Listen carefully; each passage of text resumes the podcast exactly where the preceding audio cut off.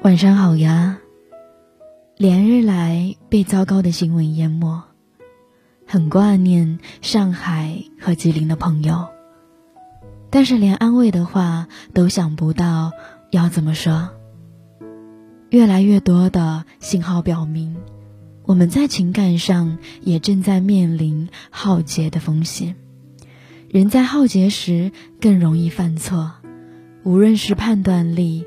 还是对自己的行为控制，都处在不同于平时的非理性水平，会更容易捕捉负面的信息，更倾向于做出永久悲观的预判，也更容易做冲动的甚至破坏性的行为。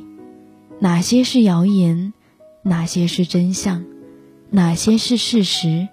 哪些只是迎合情绪的夸大和想象，往往会搞不清，甚至有时候会开启一个恶性循环。情绪越坏，越容易犯错，犯的错越多，情绪就越是停留在无底深渊。理性的说，我们知道这些都会过去。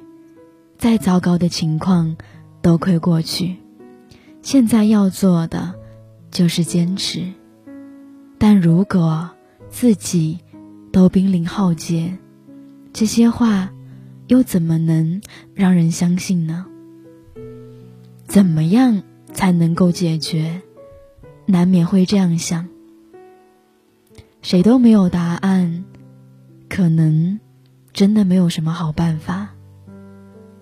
我建议不要拿这样的问题折磨自己，雪上加霜。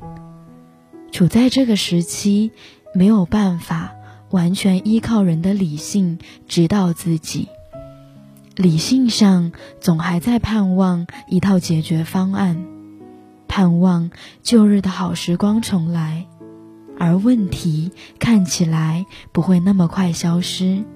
最多只是随着时间一点点化解，往后的日子也未必将不同于从前。既然如此，能做的只能是接受当下。当下的目标就是撑住，撑一天是一天。无论。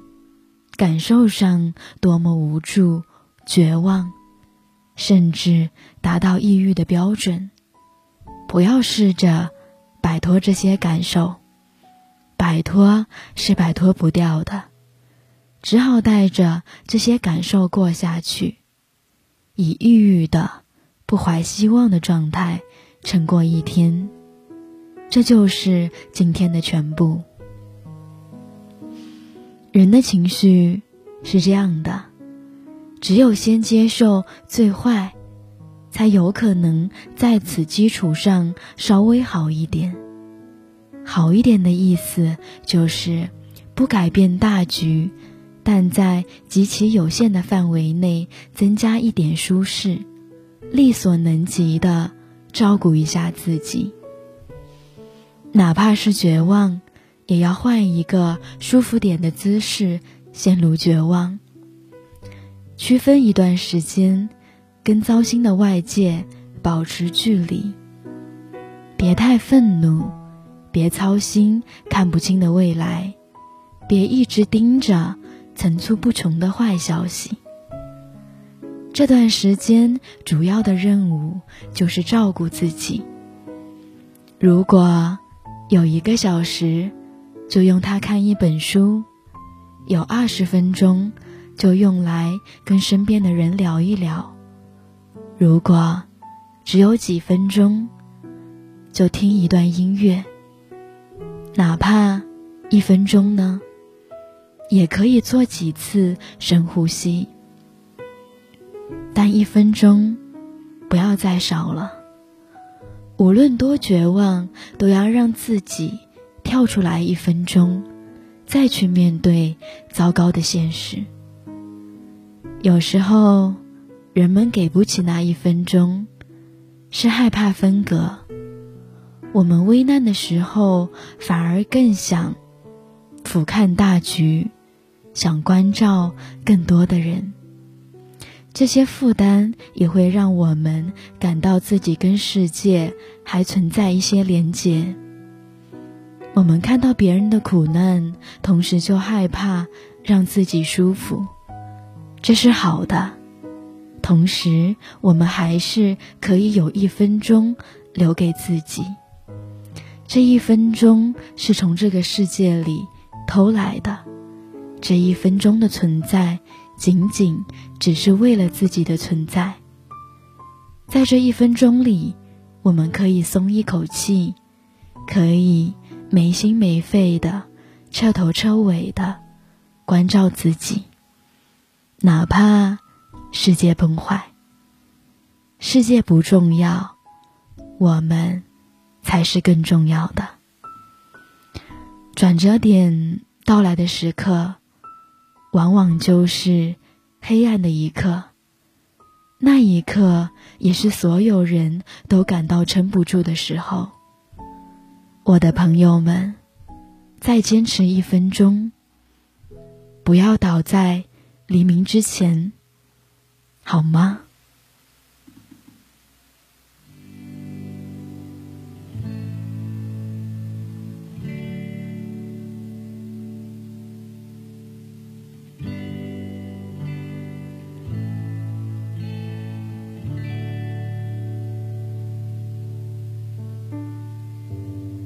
？Took a walk on a Sunday to the park where they sing.